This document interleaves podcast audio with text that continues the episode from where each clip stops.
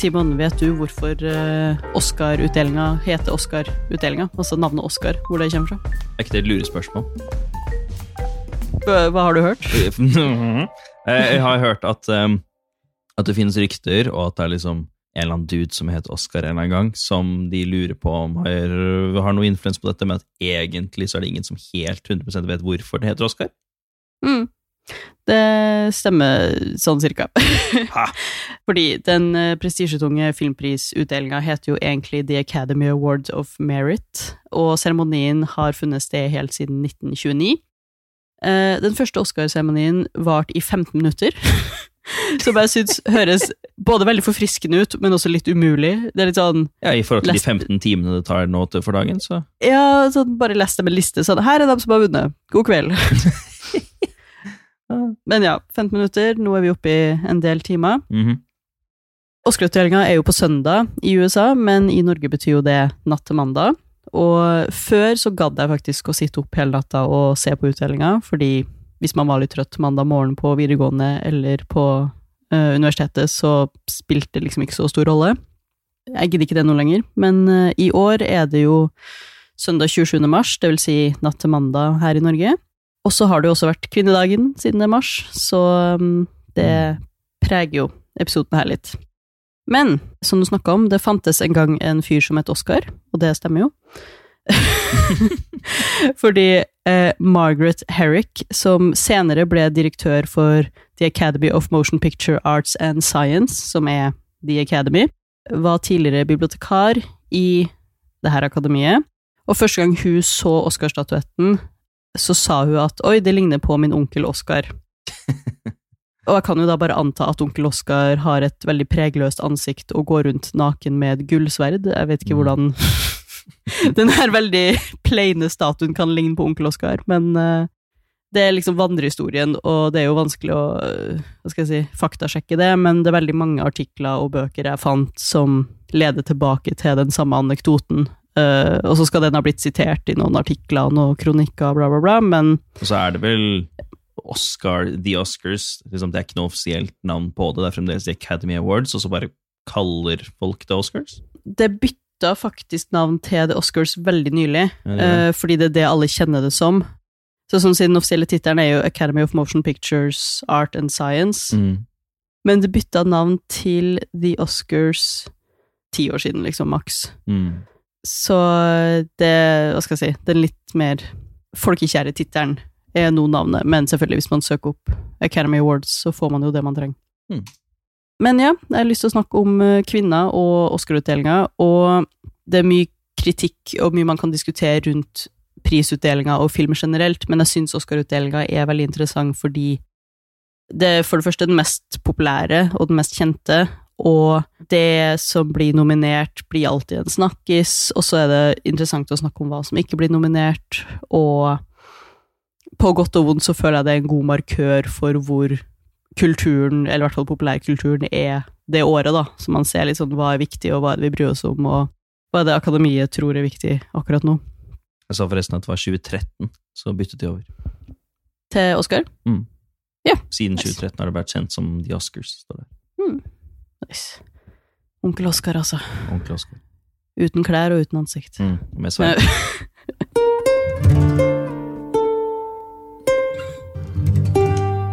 Del 1. Kvinner og Oscar. I en artikkel i The Guardian fra 2020 så kom det fram at tross nesten 100 år med filmhistorie og fremskritt, så er kvinner selvfølgelig veldig underrepresentert i Oscar-sammenheng, og filmbransjen for øvrig.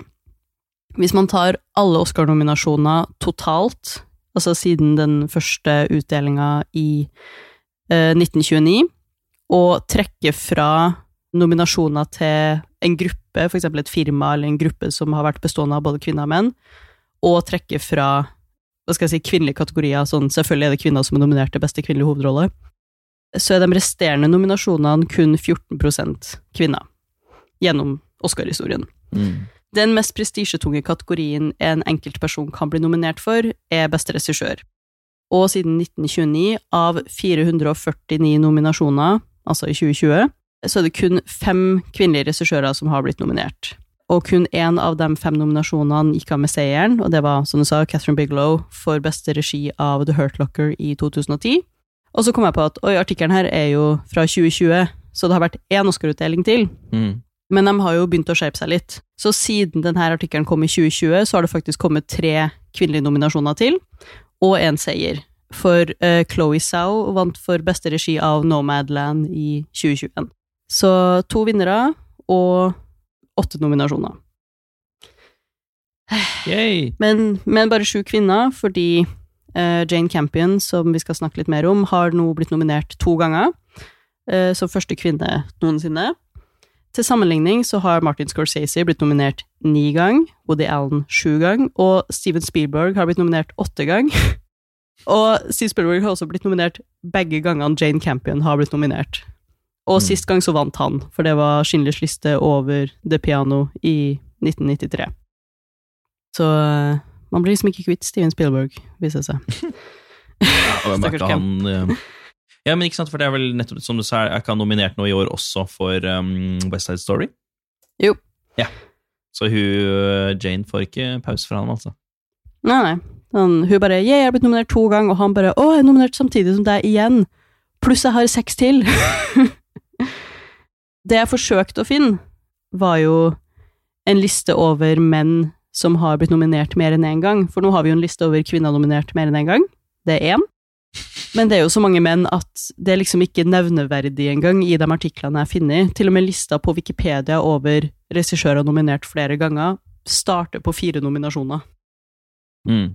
Uh, og da er det jo selvfølgelig ingen kvinner. Uh, så det er 27 mannlige regissører som har blitt nominert fire ganger eller mer. Hvem vet hvor mange som har blitt nominert to og tre ganger, fordi det var ikke viktig nok for Wikipedia engang. Det har for øvrig blitt bedre. Uh, Oscar-utdelinga i 2020 hadde høyeste andel kvinnelige nominerte i hva skal jeg si, ikke-kjønna kategorier, eh, med 44% Men likevel er menn overrepresentert i de mest prestisjetunge kategoriene. Eh, både regi og beste film, men også ting som manus og filmmusikk. Og den aller verste kategorien er cinematografi, hvor én kvinne har blitt nominert noensinne. Mm. Så um, Den, en av de eneste kvinnelige cinematografene jeg kan komme på, er hun som ble skutt nylig. i Den uh, ja. Alec Baldwin-greiene. Så Og det, det er jo trist at det er sånn man hører om dem. ja, det var det jeg skulle si. Sånn, det er liksom måten jeg har hørt om hun. Det jeg også syns er veldig interessant, er jo at den første kvinnelige vinneren av beste regi var for Hurt Locker. Fordi det er jo en veldig maskulin film. Det er jo en film som jeg tror man ser og ikke nødvendigvis tenker at å ja, her er det selvfølgelig en kvinnelig regissør. Mm. Og selvfølgelig det å analysere uh, maskulinitet og krig og psykologi og uh, det amerikanske militæret og krigføring og alt det der, det er jo selvfølgelig tema som også angår kvinner. Men det er ingen kvinnelige karakterer i den filmen, og handlinga er uh, Det er på en måte en actionfilm, og jeg tror at selv om budskapet åpenbart er at krig er veldig fucka, så tror jeg man kan lese den veldig overfladisk og bare tenke 'oi, så kult det med amerikanske soldater'. Men det er litt kult, det også, da. Det er at liksom det bare, sånn, ofte når jeg hører om kvinnelige regissører, så er det jo fordi det er det som ofte blir sett på som en typisk jentefilm, uansett, Mm. som er med. Så det er jo litt gøy å høre når det bare er en dame som generelt har bare regissert en film, enten om den er maskulin eller feminin. Ja. Det, på en måte er jeg enig, og samtidig så er jeg litt redd for at må kvinner lage Ja, litt sånn hardcore maskuline filmer for å bli tatt seriøst i filmbransjen? Sånn, hvorfor kan ikke en romantisk komedie bli nominert til beste regissør fordi det er en sjanger som ikke blir tatt seriøst av akademiet, da? Um, så det sier jo bare litt om uh, Sånn selvfølgelig hvilke filmer generelt som Oscar-utdelinga liker. Det er jo ofte dramafilmer og litt mer seriøse greier enn en romantisk komedie. Men eh, ja, jeg tenker Etter jeg så Power of the Dog, så tror jeg også at du må ha en litt sånn maskulin Tendens. setting eller tematikk nesten for å bli tatt seriøst, virker det som. Ja. Jeg prøvde jeg å være sånn white knight og komme med feministiske punkter, og så shut down. Jo, men jeg er jo ikke uenig, men det Nei, bare, i, en, i en drømmeverden så hadde det jo vært like mange mannlige og kvinnelige regissører, og tematikken hadde vært uh, irrelevant for kjønnet, på en Mm. måte. Så er det jo litt hva, hva det er man, vi snakker om her også. Vi snakker jo også om Oscarene som så liksom det, det er veldig, veldig mange Det er jo ekstremt mange uskrevne regler for hva du må gjøre eller må ha for å på en måte Mm. få nominasjon også. eneste Marvel-filmen som er med. Folk driver og skriker om det hele tiden, og at du må liksom ha de og de scenene. Og liksom, å, her er Oscar-scenen din som kommer i filmen. og sånt da. Mm. Så vi snakker jo allerede Ja, om et veldig sånn syltynt og snevert sted å komme inn også. Og det, de har jo prøvd, som sagt, å skjerpe seg og også Mm. bytte ut hvem som sitter i juryen. Mm. Sånn aktivt jobb mot at det skal bli 50-50, det skal bli flere minoriteter representert. Og at før så var det jo at hvis du vant en Oscar, så hadde du en plass i akademiet eller i juryen, da, eh, på livstid. Og da er det litt sånn, ja, da ender vi opp med ganske mange gamle hvite menn da, som Ja, ikke har lagd en film på 20 år, men som sitter og har masse sterke meninger om krigsfilm og cowboyfilm. Right. Så de eh, skal gi en utløpsdato da, på jurystatusen, hvis man ikke fortsetter En annen utløpsdato enn livet. Ja. Selv om vi begynner å nærme oss der òg. Ja.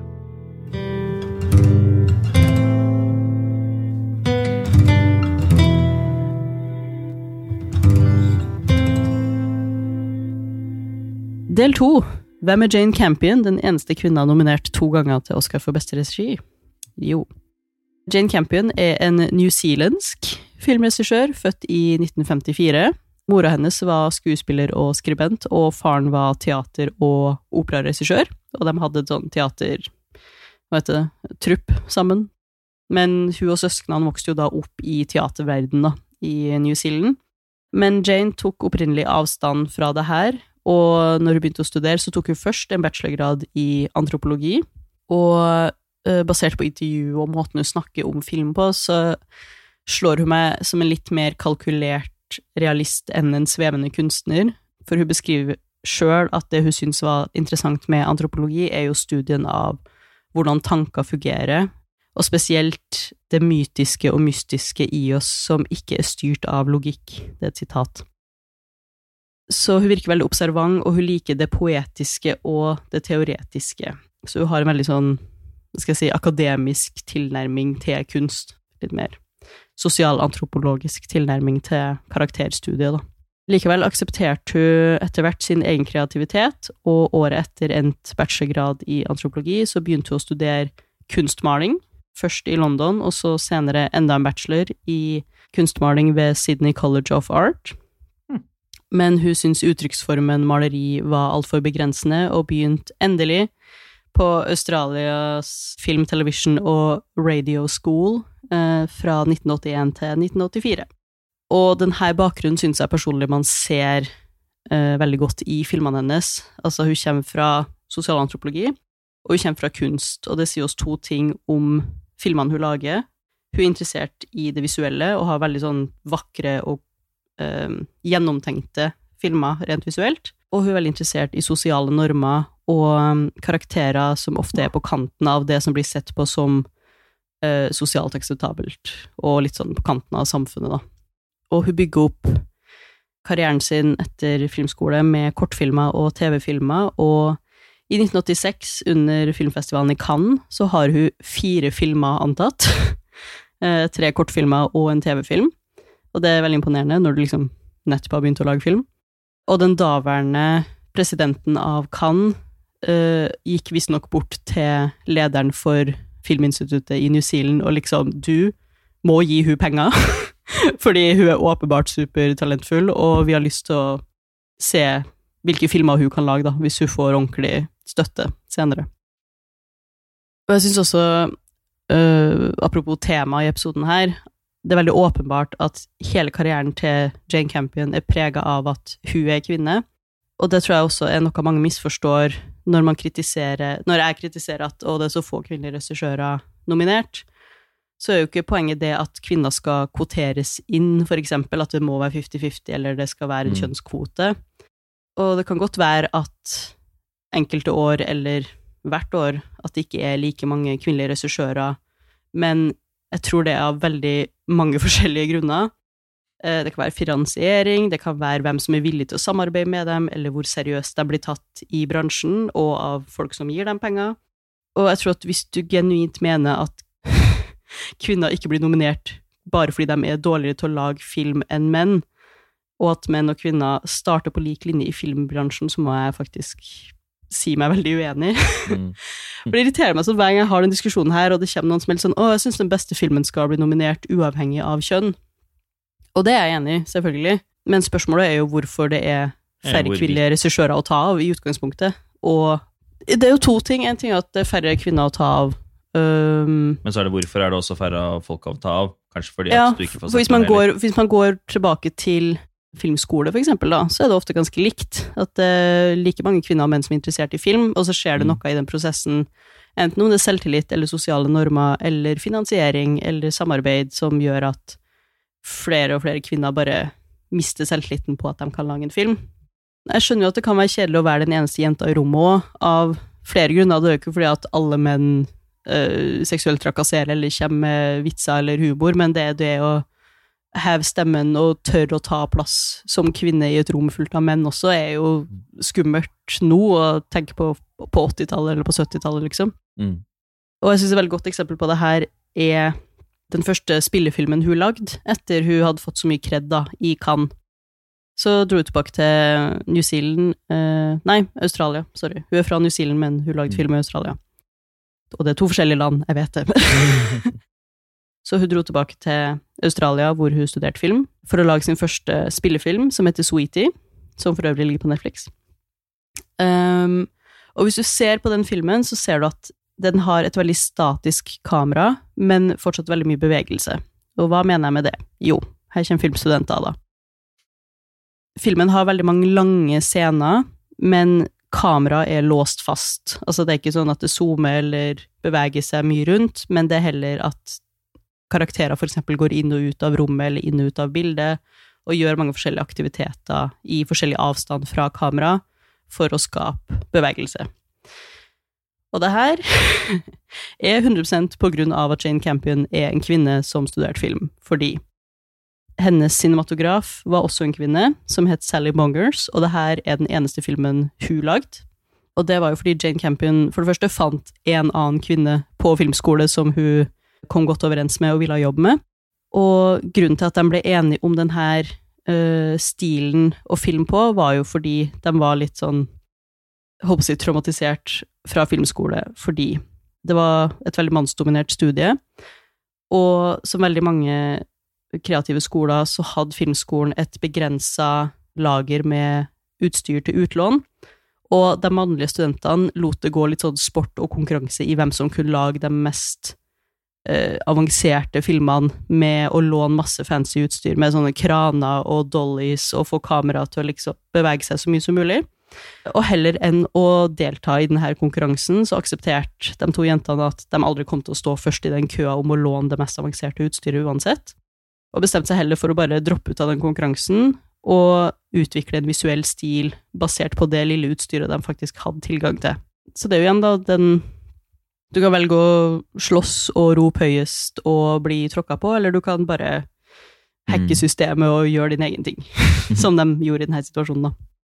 Rundt produksjonen av Sweetie, hvor filmkarrieren hennes eh, virkelig fikk momentum, så sto Campion plutselig i en personlig krise.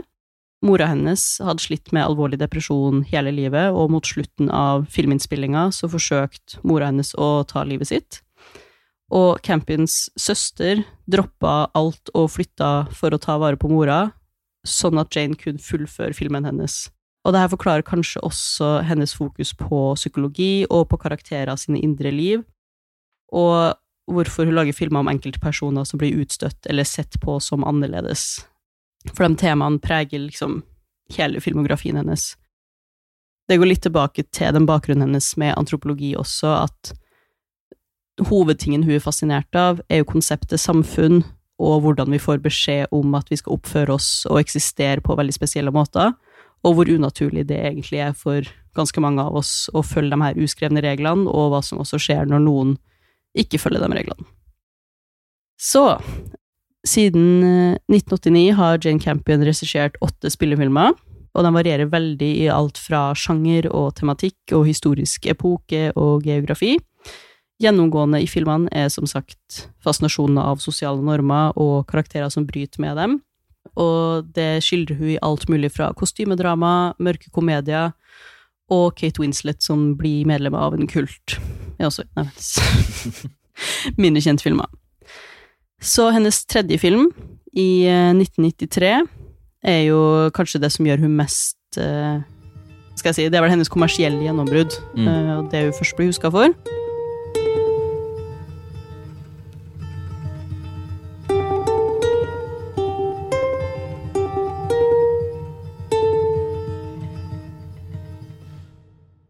Um, det piano fra 1993 er et uh, kostymedrama satt til midten av 1800-tallet, skrevet og regissert av Jane Campion. Og det er også hva skal jeg si, det er et originalt manus, det er ikke basert på en eller annen viktoriansk gotisk roman, selv om det føles veldig sånn. Mhm.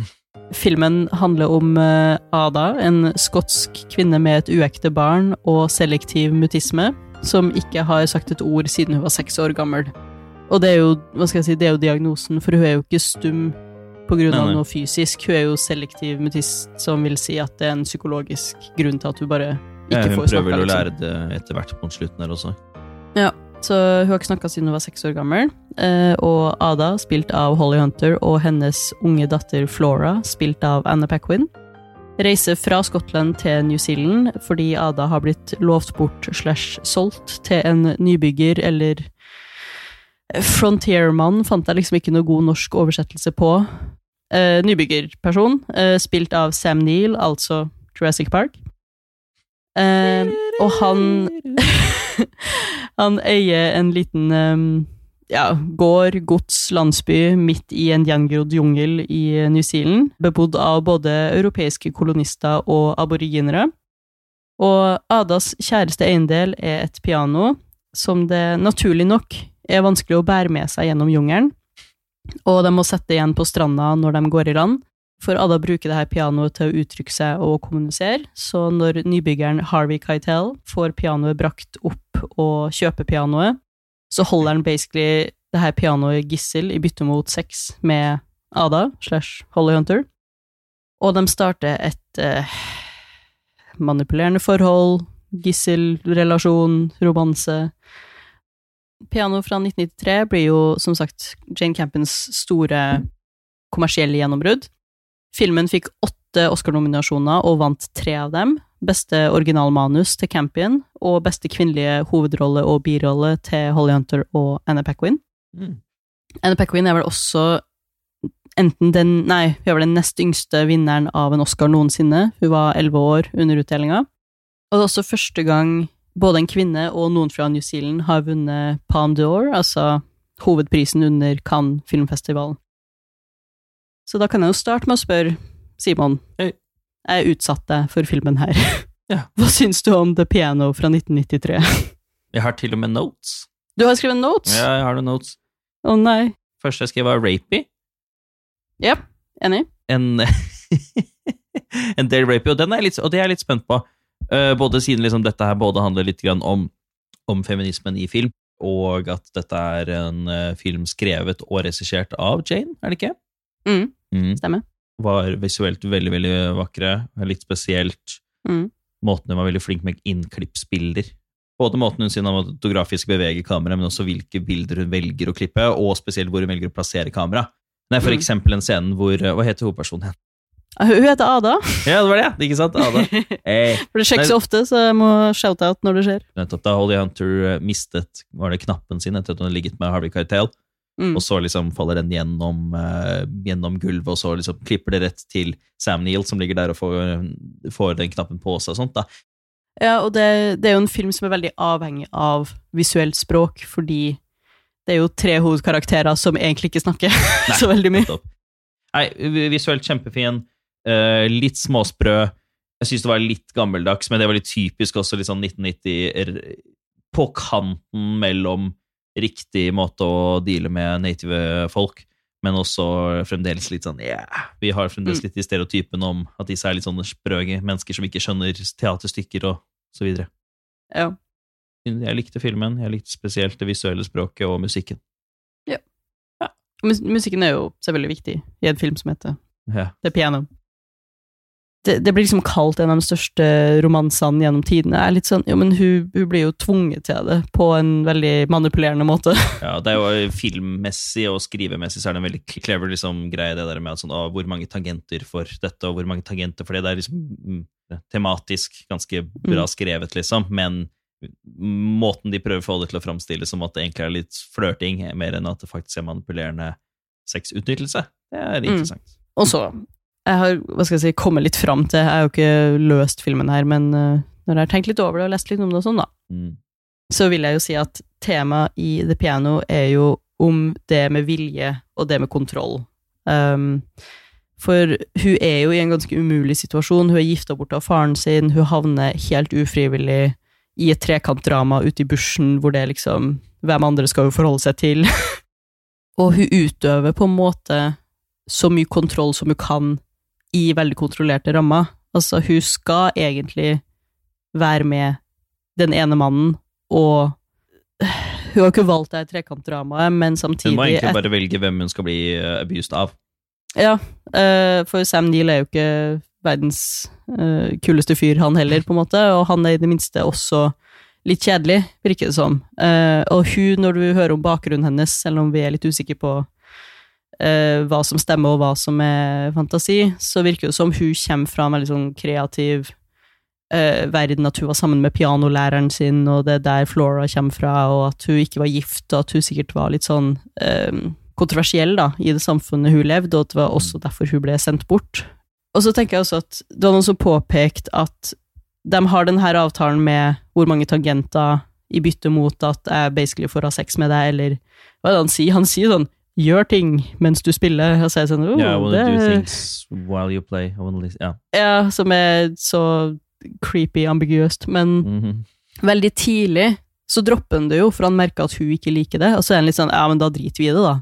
Og så er det hun som kommer tilbake til han igjen, og da Ja. igjen kan man jo snakke om manipulering og hjernevasking og sånne ting, men det er i hvert fall hennes valg i den her veldig rare situasjonen hvor det Mm. er, vil du gifte deg med professoren fra Jurassic Park som eh, virker litt kjedelig, eller vil du være med han her eh, litt sexy tønna Harvey Keitel som har kule ansiktstatoveringer og ikke kan å lese? Jeg tenkte på det, at jeg tenkte sånn, faen, han var jo ikke for gæren. altså, jeg tror han var, han var ganske hunky på 90-tallet. Jeg skulle han, si Daddy Harvey, hva skjer her? Det var egentlig han der ville ha som Wolverine. Fordi han er så, så jeg håper å si fast, han så, ser så sterk ut på en sånn ikke Ja, ja, det- altså, sånn- Marvel sterk luftmuskelmåte, men bare liksom stødig, liksom. Ja, men et sterk dadbod. Veldig sterk dadbod.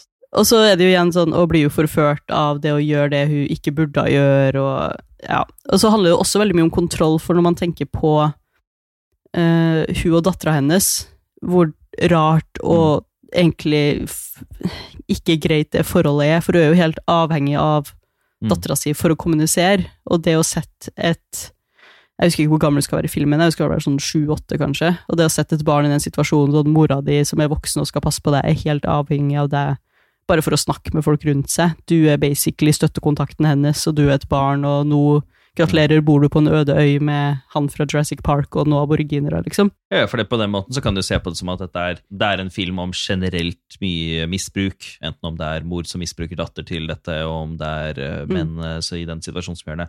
Så I don't know, kanskje hun hadde en eller annen sånn tanke om at dette skal være et semirealistisk syn på hvor, hva slags forhold kvinner kanskje måtte deale med på den tiden uansett. Da er det sånn, ja, bedre av to evils, da, eller eller annet. Ja, det er jo den lille kontrollen du har i et uh, samfunn hvor du faktisk ikke har noe kontroll. Så utøver hun den lille kontrollen hun har, da.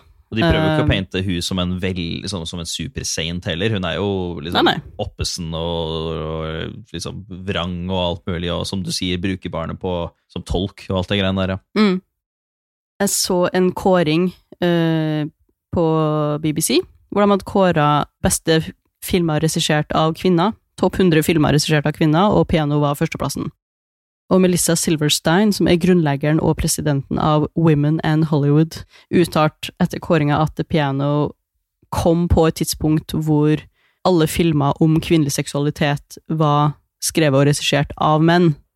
Og det her er første gangen en kvinne skriver og regisserer en sånn film, og hun mener at Campion er, som hun sier det, ground zero uh, for et eksempel på the female gaze. Så, for vi har jo snakka om the gaze, som i blikket, ikke the gaze, tidligere. Hvordan uh, film ofte har et mannlig perspektiv i hvordan det ser på kvinnekroppen og hvordan det ser på verden, mens Mm. det her, mener hun da, er et tidlig eksempel på et kvinnelig perspektiv i film. Spesielt rundt kvinnelig seksualitet. Ja, det er ingen, det er ingen mann som mest sannsynlig ville sagt det sånn, ja, ok, og så tar du og snur ham på magen, og så stryker de rundt langt etter rumpa. Uh, mm. på Sam Neill. Det er jo så tolker jeg som et forsøk uh, fra den karakteren å liksom teste litt sånn Klarer jeg å ha et forhold til denne personen jeg faktisk er solgt til? Klarer vi å ha et, uh, en relasjon som er seksuell? Og du merker jo at han er jo så undertrykt og repressed og nykristen og hele pakka at han har jo ingen åpenhet. Altså, forskjellen på han og Harvey Keitel er jo at uh, Harvey Keitel, selv om du ser at han er europeisk, har jo bare liksom omfavna jungelen og aboriginerne og fått tatovering og bare Yes, jeg har blitt en villmann. Jeg, jeg er i takt med, med naturen, og han har liksom ikke noe skam. Han Ja, nei, jeg kan ikke å lese, det er ikke min greie, og han er veldig åpen på en interessant måte, og veldig macho på en annen måte enn nybygger og superkristne Sam Neill er. Så det er Ja. Du ser jo at hun tester, men at hun bare får jo ikke noe respons fra han på den måten hun vil. For han responderer med 'kan ikke jeg få ta på deg'? Hvorfor uh, ja, jeg vil eie det? jeg har kjøpt deg, jeg har betalt for deg. Og han har jo også veldig Han har jo avskrevet hun veldig tidlig, sånn når han får vite at hun ikke kan å snakke og sånn, så har jo han egentlig bare bestemt seg for at å ja, men da er hun mentalt handikappa, da, eller hun er rar, eller hun er eh, Hun er ikke vanlig, i gåseøynene. -hmm. uh, som Selv om det er en veldig morsom scene Jane Campion har en veldig sånn mørk form for humor. Yeah. Og det er en veldig morsom scene når hun har sånn abstinenser fra pianoet sitt som står igjen på den jævla stranda. og dem som jobber i huset, kommer til Sam Neill og bare hun, Nei, han kommer til dem og sier sånn Mm. Ja, men hun, hun spiller jo på et bord. Ja. Hun har tegna et piano på et bord og spiller, og det første de svarer, er Å ja, lag det lyd, da? Bare sånn Jo, men to be fair, la oss se på fakta her. Så Altså, han er jo samme damene, de var ganske funny der hvor de De var sitter så Du har jo laget låsen på utsiden. Ja, ja. Da voginerne kommer til å stenge deg inne. Åh, da blir Ja. jeg så morsom. Så det, det Jeg vet ikke, det er jo Hun får jo ikke noe respekt fra han. Han, jo, han ser jo på henne som et objekt som han har kjøpt og betalt for, og basically fått importert til gården sin, Mhm. og han skal eie henne. Ja.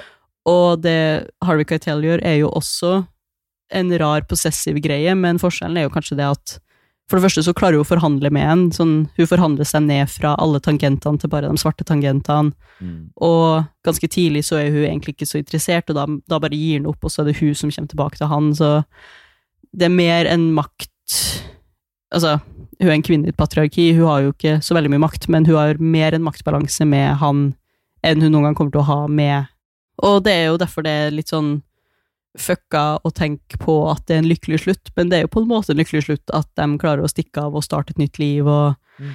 at hun plutselig ikke vil drukne seg likevel med det jævla pianoet sitt.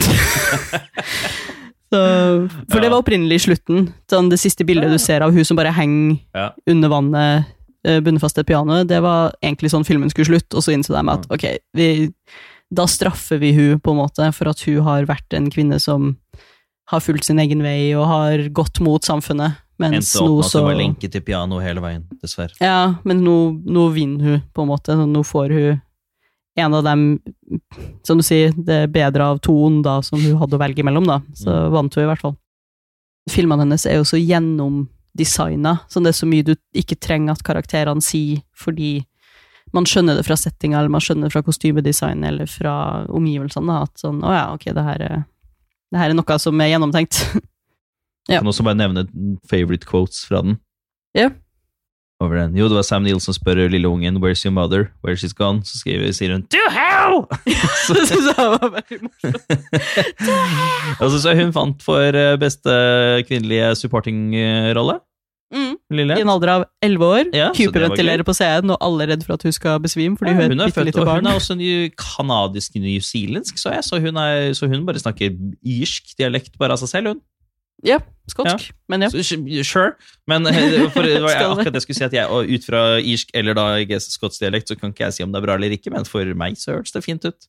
Det ser i hvert fall ikke newzealandsk ut, så det Nei. tenker jeg er Så det- så det likte For hun var vel ni år når hun spilte inn filmen, så hun var elleve år da hun vant Oscaren. Så hun er det, det var også noe av det første jeg tenkte på da jeg så filmen, at herregud, det fins faktisk veldig gode barneskuespillere noen steder. Og så skrev jeg bare en liten kommentar til slutt, uh, hvor jeg har skrevet 'misbruk henne til hun faller for deg'. Og Mm. det var basically uh, det jeg følte Moralen. moralen her var, men kanskje du har noe mer å komme med, ja da. Mm, jeg er jo ikke uenig, men ehm, ja. Nei, jeg har, jeg har jo lest en del analyser av den i etterkant, og her var det kanskje softa litt på det, for jeg var ganske sjokkert første gangen jeg så den, og var litt sånn Ja, men det her er jo basically voldtekt. Litt sånn Blade Runner, sånn på en måte holde henne fast og bare kysse henne til hun er med på det. Greier. Det er sant.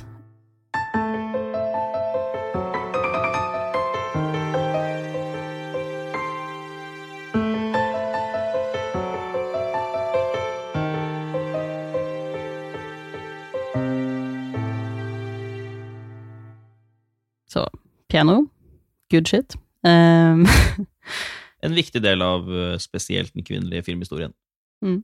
absolutt. White Night Simon. I år er Campion Oscar-nominert for sin første film som hun har lagd på over ti år. Eh, Forrige filmen hennes kom i 2009, og hun er nå Oscar-nominert for The Power of the Dog. Dessverre er det veldig vanskelig å snakke om den filmen her uten å ødelegge slutten, fordi den, hele handlinga endrer seg de siste ti minuttene. Så derfor jeg skal snakke kort om filmen, og så legger vi igjen en alarm. Og hvis du ikke har sett filmen, så skrur du av episoden da. Og hvis du har sett filmen, så fortsetter du å høre etter den alarmen. This town ain't big enough for the two of us. Ok? Så det, det er en avtale jeg vil gjøre med alle som hører på. Når alarmen går, så skrur du av hvis du ikke har sett Power of the Dog ennå. Den ligger på Netflix. Men The Power of the Dog fra 2021 er regissert av Jane Campion og er basert på en roman fra 1967 av Thomas Savage, som var en amerikansk westernforfatter. Og boka er også delvis selvbiografisk om Thomas Savage. Power of the Dog handler om Phil Burbank, spilt av Benedict Cumberbatch, som driver en ranch i Montana i 1925. Broren hans George, spilt av Jesse Plemons, kommer en dag hjem med en ny kone Rose, spilt av Kirsten Dunst, og hennes hengslete og feminine sønn Peter, spilt av Cody Smith McPhee. Han drømmer om å studere medisin. Rose og Peter prøver å takle sitt nye hjem, tross den skitne cowboy-husmonsteret som plager og mobber dem. For Phil er, altså, Benny Cumberbatch er jo en sånn ond sånn, sånn goblin som bare sitter i alle hjørner og spiller banjo og bare sånn Ja, ja, altså, det er jo til en viss grad en thriller, altså sånn i måten, der, måten han er portrettert på. Jeg, så en, jeg så en filmanmelder som refererte til sånn kollektivet fra helvete, så du bare bor med en fyr du absolutt ikke vil bo med fordi du har gifta deg inn i Han denne Han familien. jævla banjospilleren som står og freaker i hjørnet. Phil, altså Benedict Cumberbatch, holder fast ved sin maskulinitet og cowboyidentitet gjennom mobbing, maktdemonstrasjoner og en påtatt identitet.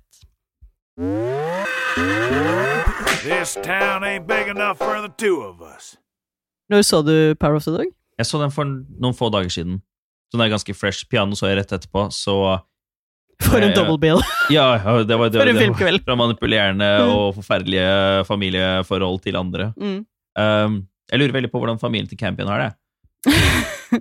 Ekstremt treg på uh, film, men uh, at uh, for at, noen filmer så kan jeg like å bare legge meg inn i viben og bare legge meg inn i verdenen, og så egentlig ikke bry meg så veldig mye om at det kanskje ikke skjer så fryktelig mye, det kanskje ikke skjer så himla mye handling og sånt.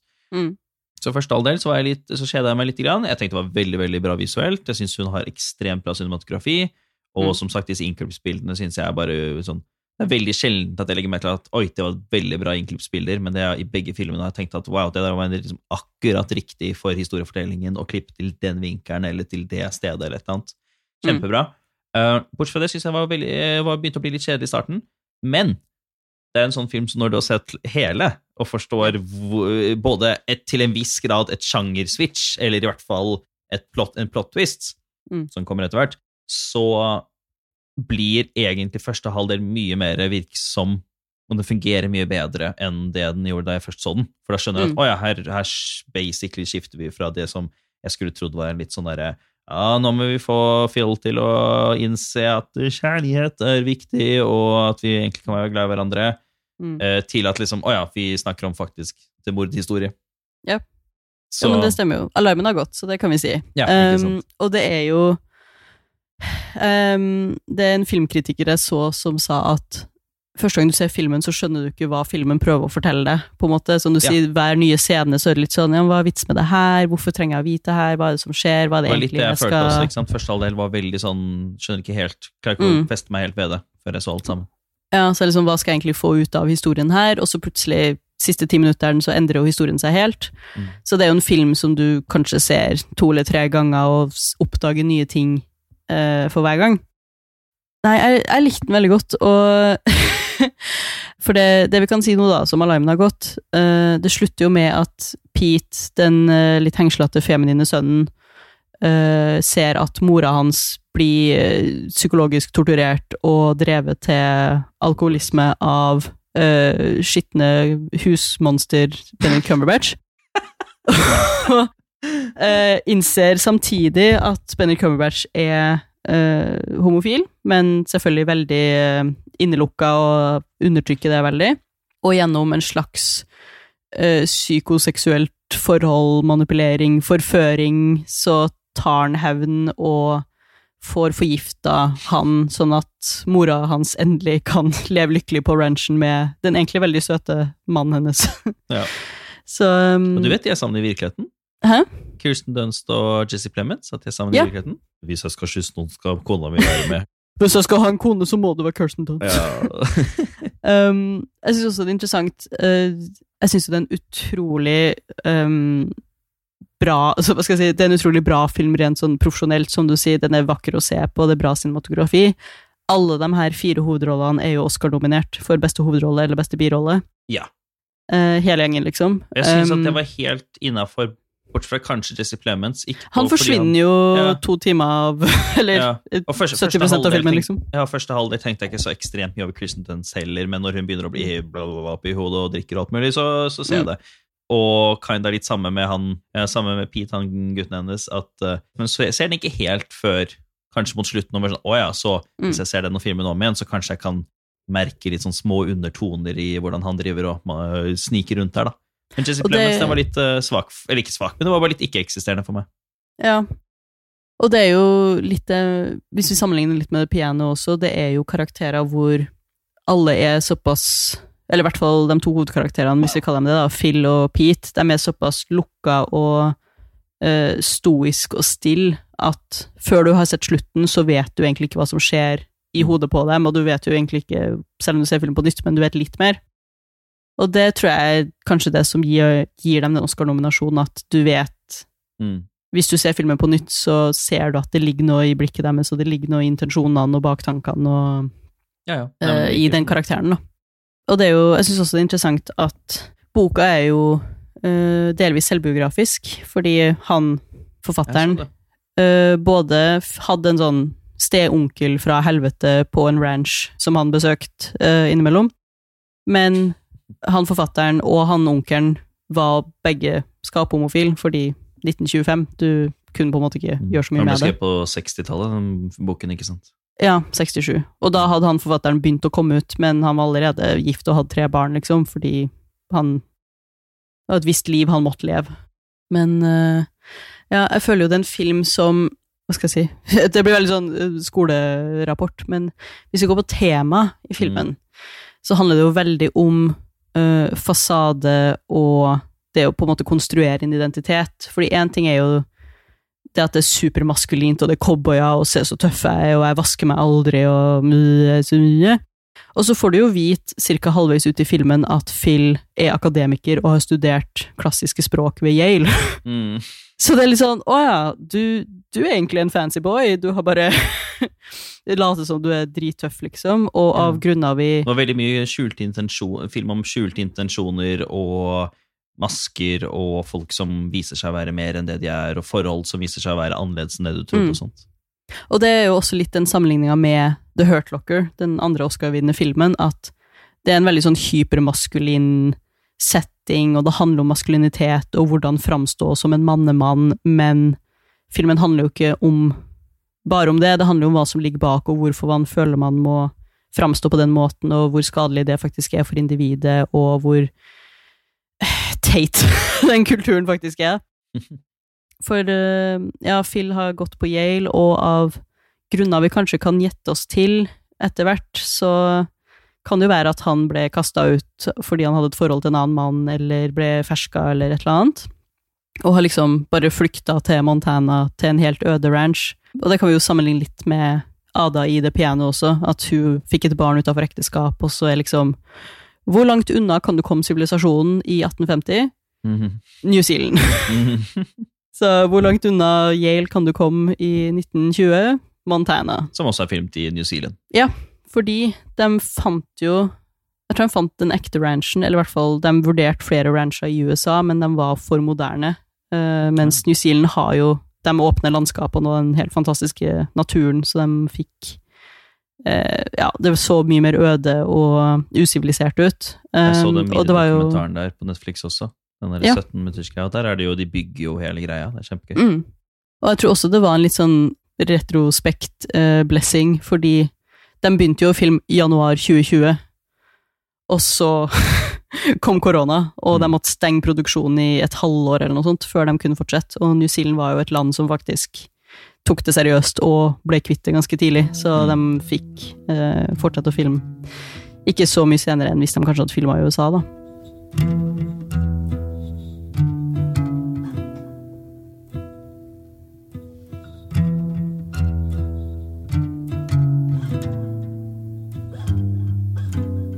Men ja, Phil er, jeg syns han er en kjempefascinerende karakter. Veldig. Han kunne fort vært helten i en annen setting eller en annen film. Det er jo det, og du, du får så mye sympati med han etter hvert også, for det er litt sånn feil tid og feil sted, og sånn, han er så intelligent, og du ser jo at han tenker gjennom, og alt er på en måte konstruert. Uh, og sånn for eksempel det med at han er skitten og nekter å vaske seg.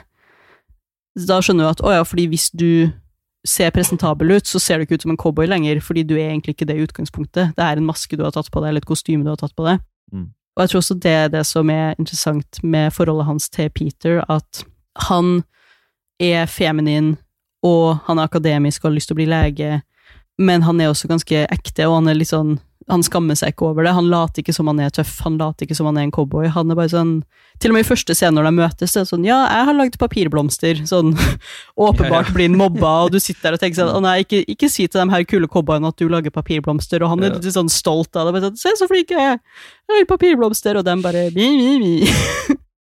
Så, men jeg tror det er noe av det som Phil sånn Grunnen til at han mobber han, er jo fordi han også er sjalu. på en måte, sånn Jeg skulle ønske jeg kunne være ærlig om hvem jeg egentlig er, og være Mm. den akademiske homofile mannen jeg faktisk er, men nei, jeg må smøre meg inn med gjørme og da. mobbe alle rundt meg som er dama eller som er feminin, og bare prøve å legge den fortida si bak seg, da.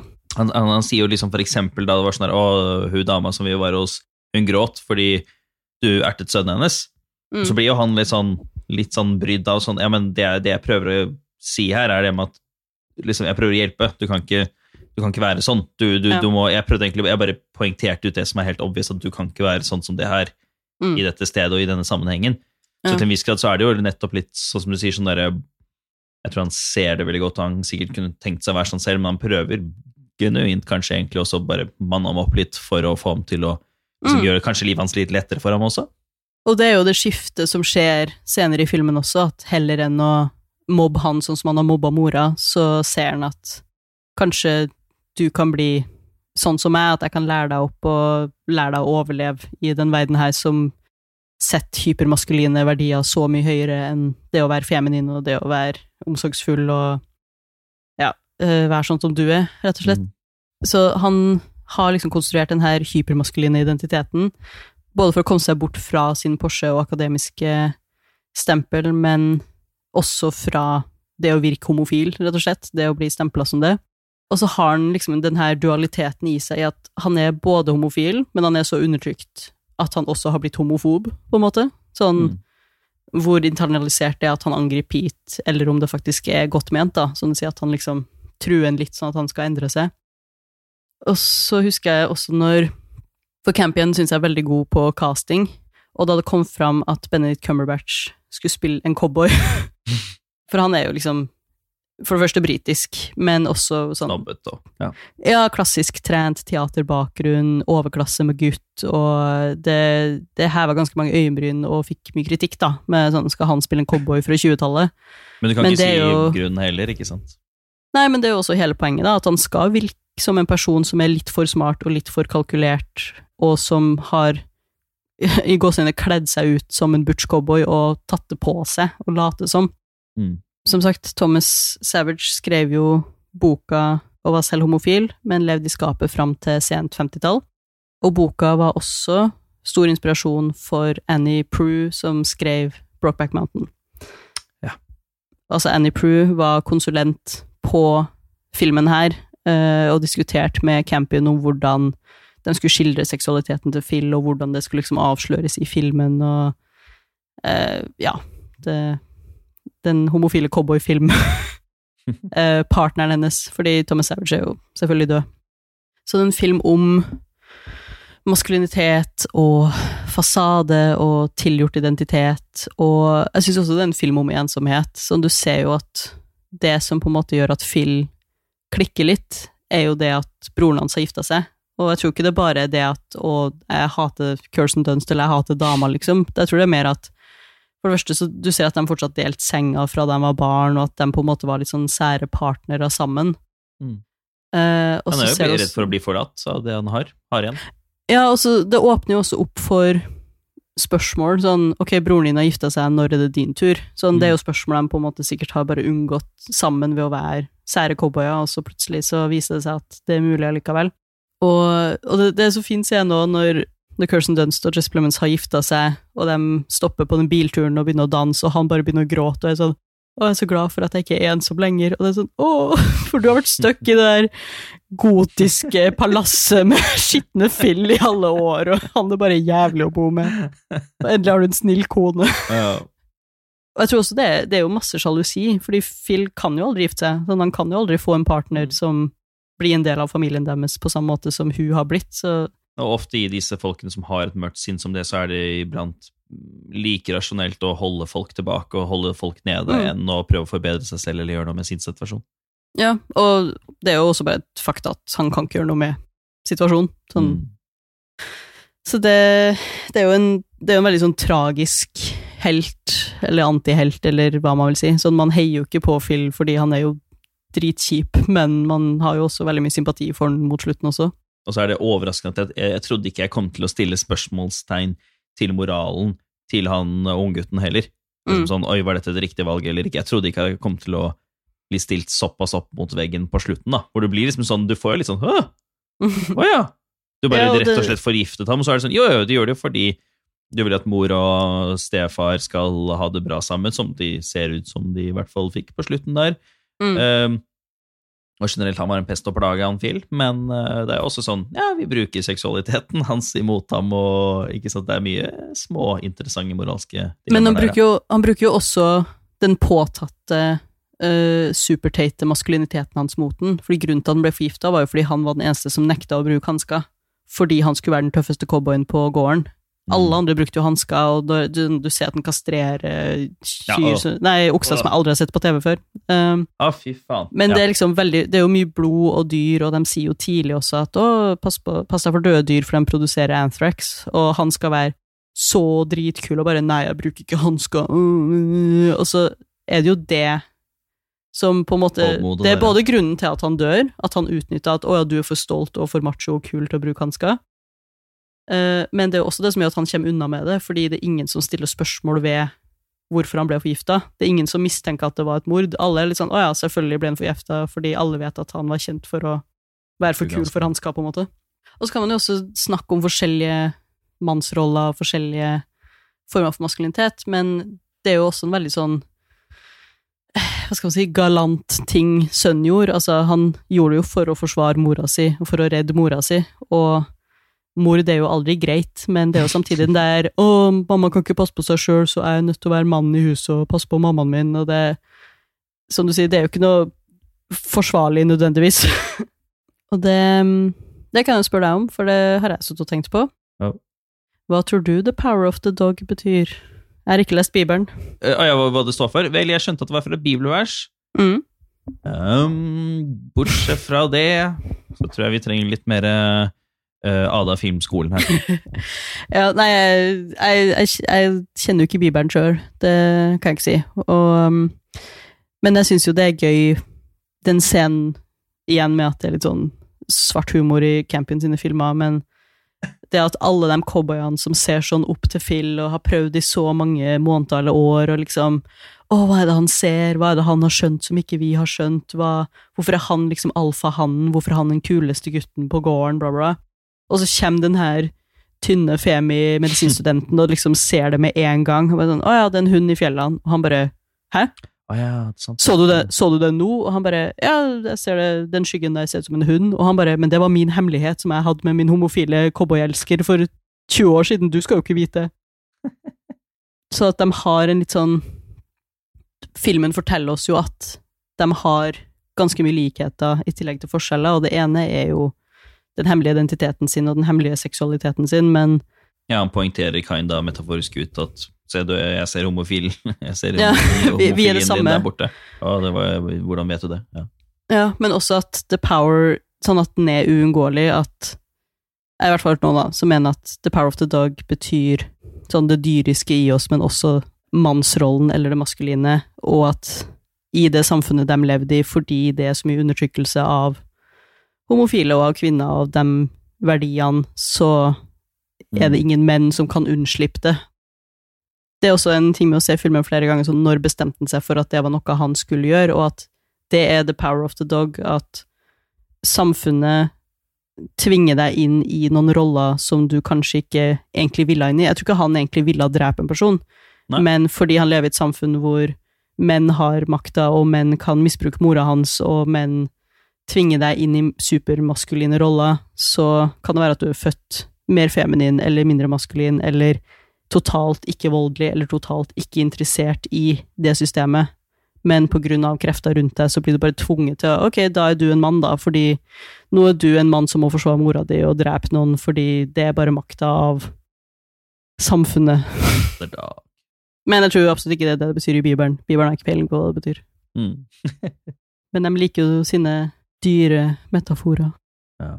Jeg kan nevne siste tanker om uh, filmen selv, at uh, når hun skal sitte og lære seg piano uh, Jeg synes det var kjempemorsomt. Ja, ja, når hun gjør det, og så liksom eh, kamera som bare Sakte, ikke sant, jaws Sånn der jævla banjoen. Ja, og så etter hvert hører du den banjoen, og liksom måten liksom som kommer ned og sparker Men det er jo enda et eksempel på at det er jo Det er jo maskulinitet og det vi tenker på som at 'å, jeg må være en tøff mann', og bla, bla, bla. Hvis han ikke hadde brydd seg om å hate to, og hvis han bare hadde vært litt mer ok, så kunne jo de starta et band sammen. Altså, Jeg tenkte på det, så det, jo- eh, kanskje, vi, kanskje vi etter hvert får at liksom sånn, ah, de bander over musikken eller et eller annet. Så, nei, nei, de Ja. bruker det mot hverandre, eller i hvert fall han bruker det mot henne som, en, som, et, uh, som et våpen. Mm, og det, det hadde jo vært drømmeverden uten liksom påtatt og totalt forferdelig maskulinitet. Det er jo sånn, nei, bare spill med nye svigersøstera di. Nei, bare bruk hansker, så slipper du å dø. Nei, bare vær litt chill, liksom. Vær litt ok mot folk rundt deg, så slipper du å få alle imot deg bare fordi du skal være en tøff cowboy. And ladies and gentlemen, next up from Montana, the power of the dogs. Nei, det var, så Den scenen var kjempekul. Og også litt Mm. interessant og litt morsomt at uh, begge filmene handler om uh, et piano på, på Ja. noen måter, og at hvordan liksom disse mennene står og bare ah, driver, løfter med seg piano. Sånn, enten så bare liker hun veldig godt å putte statister til å løfte tunge pianoer, eller så er det vet ikke jeg, altså.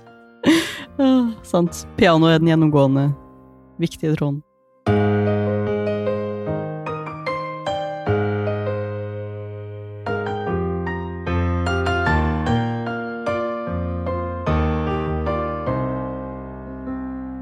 Avslutningsvis kan vi si um, uh, Filmen her er jo virkelig Jane Campions store comeback. Det er snart 30 år siden The Piano, og den her har jeg jo nå nominert til tolv forskjellige Oscar-kategorier, som er flere nominasjoner enn noen andre filmer i år.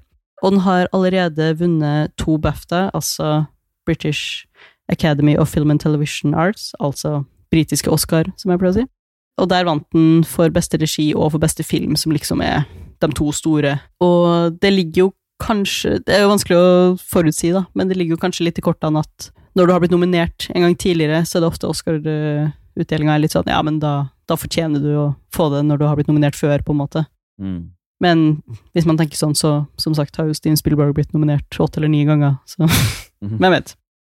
Jane Campion syns jeg er en utrolig fascinerende og kul filmskaper. Som nevnt så har hun en kunstutdannelse, og jeg syns filmene hennes kan sammenlignes med kunst i det at de kan være vanskelig å beskrive, vanskelig å definere, vanskelig å tolke, eh, og noen ganger også vanskelig å se på, sånn som fingre som blir kappa av, eller okser som blir kastrert.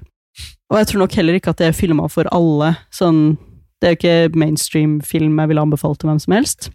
Men de er reflektert og spennende. Ekstremt godt håndverk. Og jeg syns også de er ulikt noen andre filmskapere sine filmer. Så skål for Jane Campion. Klink. Klink.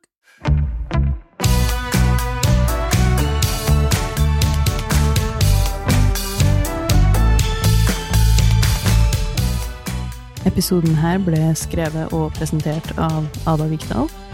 Episoden ble redigert og klippa av Simon Lynhaug, og musikken er komponert av Simon Lynhaug.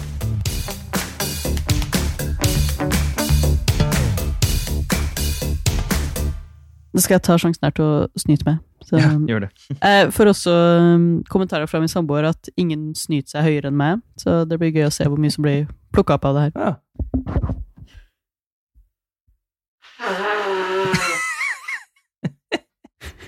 Vi kan, vi kan bruke den som ny klapping. Ja. Da har vi ny introlåt.